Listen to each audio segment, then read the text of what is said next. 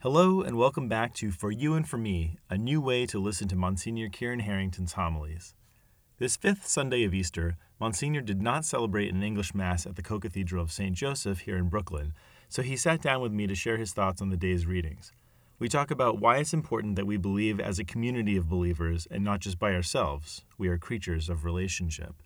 And yet we must also take it upon ourselves to take responsibility for our faith.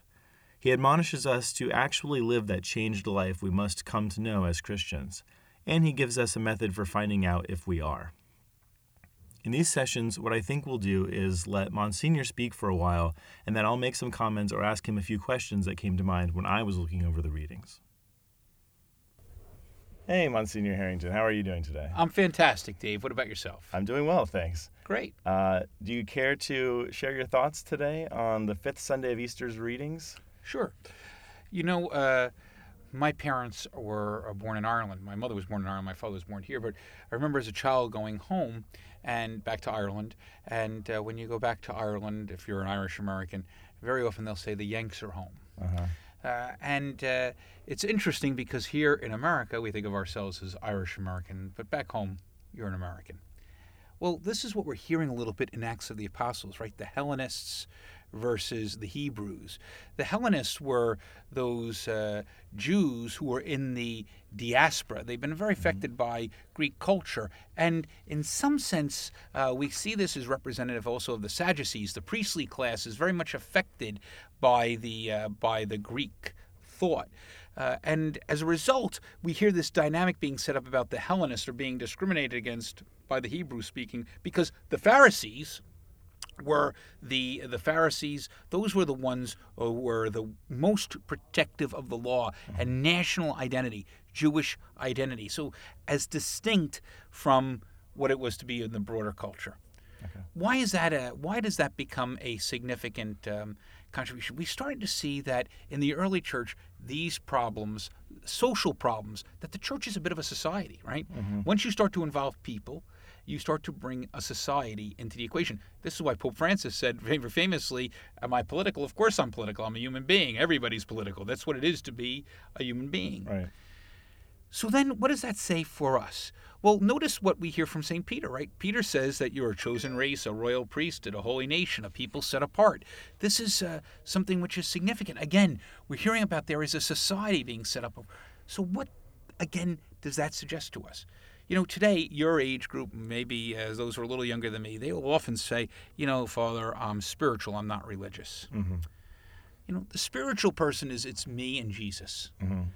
The religious person recognizes that I'm part of a broader community and that somehow my relationship with Christ involves you. Right. And then I think then gets to the third part of what we're hearing in the gospel. Notice what St. John is speaking to us of, be not afraid, I am with you always. This is the question about that Jesus is really speaking to us about what's important about our faith. And it's a relationship with a person, the person of Jesus Christ, right? That somehow this relationship with the person of Jesus Christ changes my life. So we as Catholics particularly have to be on guard that we don't kind of say, what makes me a good Catholic? Well, what makes me a good Catholic is I go to Mass on Sundays, I say my prayers, I go to confession, that I don't eat meat on Fridays in Lent, and I fast and abstain on Ash Wednesday and Good Friday. Mm-hmm. Well, that's nice, except you know what?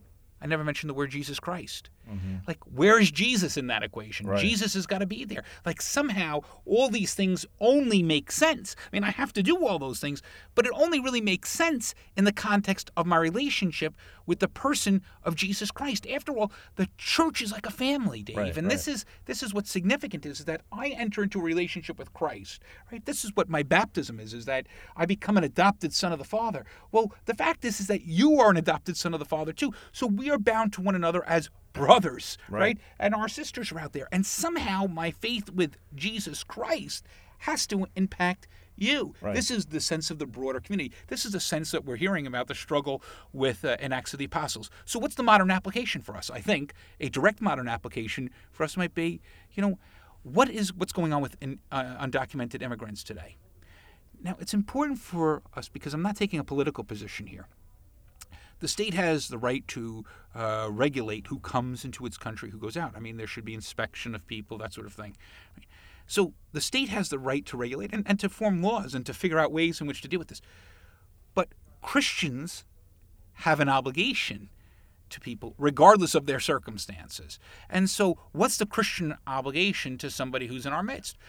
Christian obligation is this: I see you as my brother or my sister, and I have to assist you because of your being a child of God. Right. This then kind of changes the prism. It's not the political question, simply what a state must do, but rather what is incumbent upon me. If I see you hungry, I attend to your need of hunger. If I see you without shelter, I try to help you with shelter. If I see that you are naked or alone, I try to be a companion and to clothe you. These are the things which are incumbent upon me because of what?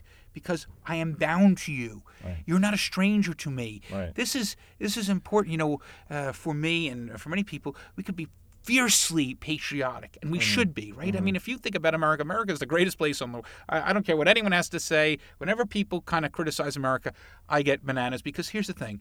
You can come from wherever.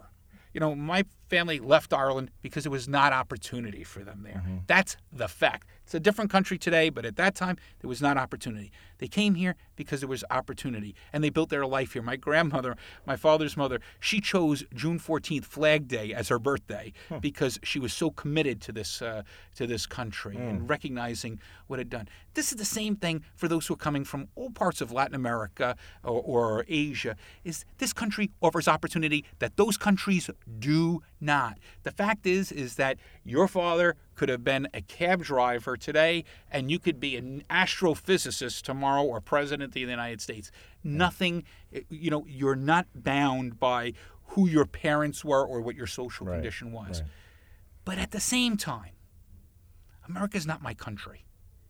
You know, my country's in heaven. That's ultimately my destination. Here, I'm just a wayfarer. I'm just journeying through this place. So what is important for me while I'm here is to build my relationship with the person of Jesus Christ. And let me just say this, Dave. You know, we're all in relationship with people to different extents. You know, think about we live in a celebrity culture, right? We live in a culture where people think they know a celebrity because they see them on Facebook or they follow them on Instagram or Twitter. They think they know. They know a lot about people, but they don't know the person. Right. This is the challenge for Christians, right? We can know a lot about Christ, but we can never have had the encounter with the person. And the fact of the matter is that once you've had an encounter with the person, an encounter like we're having right now, you can feel the chemistry, you can feel the dynamic, right? There's an energy as part of that. Yeah. Once you've had an encounter, that should change you. And so the question for you and for me as we leave church today is, how has my relationship with Christ changed me? And here's one way in which you can see if your life has been affected by Christ. Do not let your hearts be troubled. You have faith in God, have faith also in me. In other words, is do I live with a certain level of peace in my life? Remember, this is the encounter. Every time Jesus encounters the apostles, he says, peace be with you.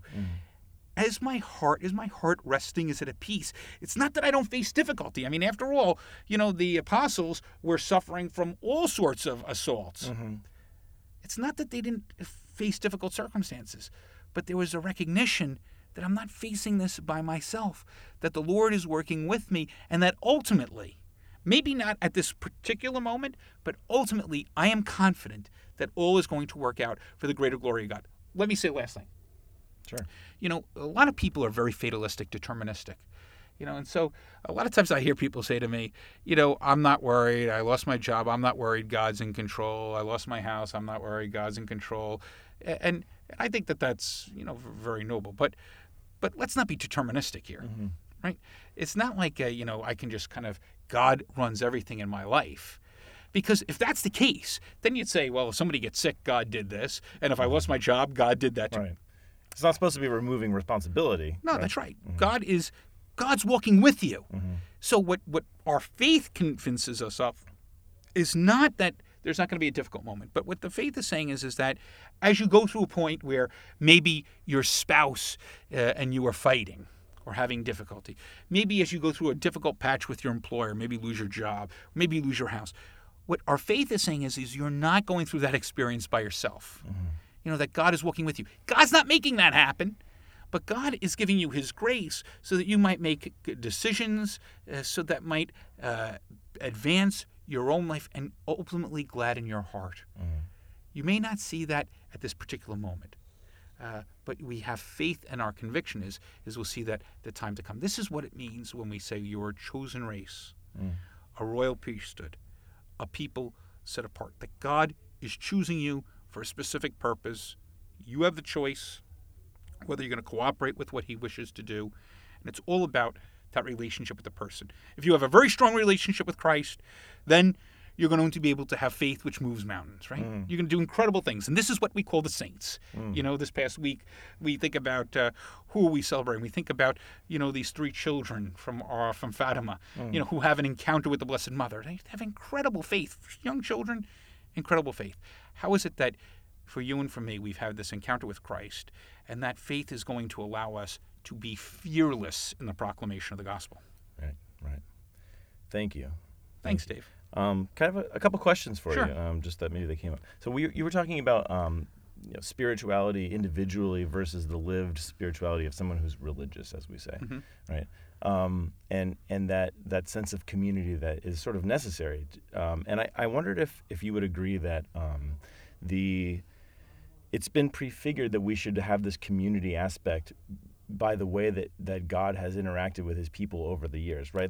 He constantly enters into these covenants with us, right? And isn't that sort of indicative of the way that he wants us to be in relationship with each other? Well, God is in relationship with God's self, right? There's God, Father, Son, and Spirit, right? Mm-hmm. So we know that God is in a relationship, and we are in the image and likeness of God, so he creates us, that we're built for relationship. And if you think about one of the toughest things, you know, we live in New York, one of the toughest things is that you live in a city where there are 8 million, 14 million people in the greater metropolitan area, but you can feel very much alone. Mm. You know, that's a real challenge for somebody to feel alone in the midst of all these people.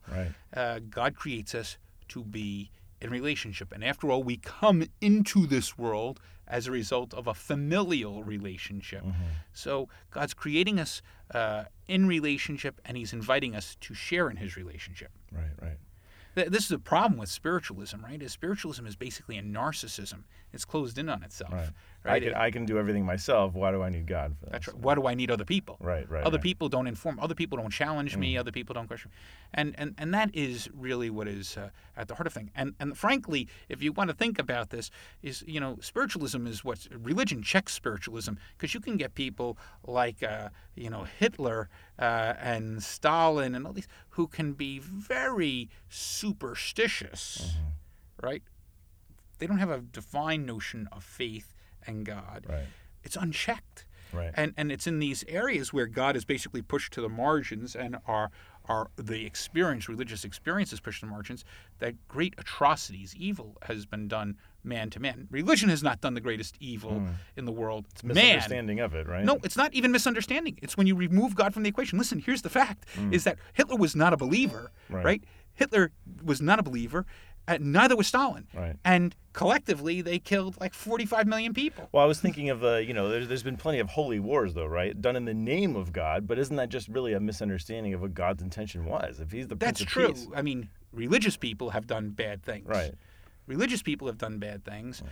But when you take at the heart of the matter, it's not that religion has caused. Right. That's what I'm saying. Yeah. But more to my point is that that's true. Religious people have done bad things. Mm. But when you take God out of the equation, you know, it's Sally, bar the doors, because then you get all sorts of evil, which is completely unchecked. And we saw that in the last century with this First World War, the Second World War, Idi Amin, all these atrocities. Right, right, right.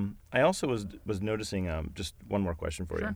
I was trying to draw some parallels between the readings, you know, and so in the Acts of the Apostles reading, we see that these Hellenistic widows are being neglected, and then in the first letter of St. Peter, we see that they have that famous quote, "The stone that the builders rejected has become the cornerstone." So we have this neglecting and rejecting, and I was trying to kind of reconcile that with the gospel reading. Is there do you see a parallel there? Well, I mean, here's the thing is Jesus is always pushing us, and Pope Francis is, I mean, if you're a Catholic today and you don't understand this, you know, you really haven't been paying attention. You know, Pope Francis is really pushing us to the margins. We have to be attentive to the people on the margins. You know, it's not just a church which is poor. but a church of the poor, right? So this is what we are, so that we're focused on those who are in places where they are on the margins of society. That's what the Pope has been reminding us. And by his example, I think a great example he gives us is going to Egypt, right? Where you have a Christian population, which is maybe, 15% of the population, a Catholic population, which is much smaller. But this is a community that's on the margins. And he goes there, and he goes there at a time when there's a great persecution. Pope Tawadros almost was killed. Right. He goes there. He doesn't have a bulletproof. Refuses the Pope mobile. Yeah, he goes there and walks among the people. You know why? We can be fearless if we are a person of faith. But where do we go? And he's so much more relatable, right? That's right. You're close. You're proximate. Right. That's the key thing. Yeah. That's great. Well, thank you for your time. Thanks, Dave. As always, this has been great. It's good to be with you. And I think that you are not scheduled again next week for a Mass, so we'll be doing this again. All right. I'm looking forward to it. Sounds good. Thanks. Good. And maybe I can get Monsignor to silence those message notifications next time. I really do appreciate Monsignor answering my questions. You can tweet comments or questions to the Twitter handle @MonsignorH and with the hashtag FYAFM, or email me at podcast@desalesmedia.org, and I may be able to address them the next time we do a face-to-face episode like this one. For You and For Me is brought to you by DeSales Media Group. Please subscribe in iTunes or wherever you download podcasts. I personally use Podcast Addict on my Android phone. For Monsignor Kieran Harrington, I'm Dave Pliskey, and these are his words to live by, for you and for me.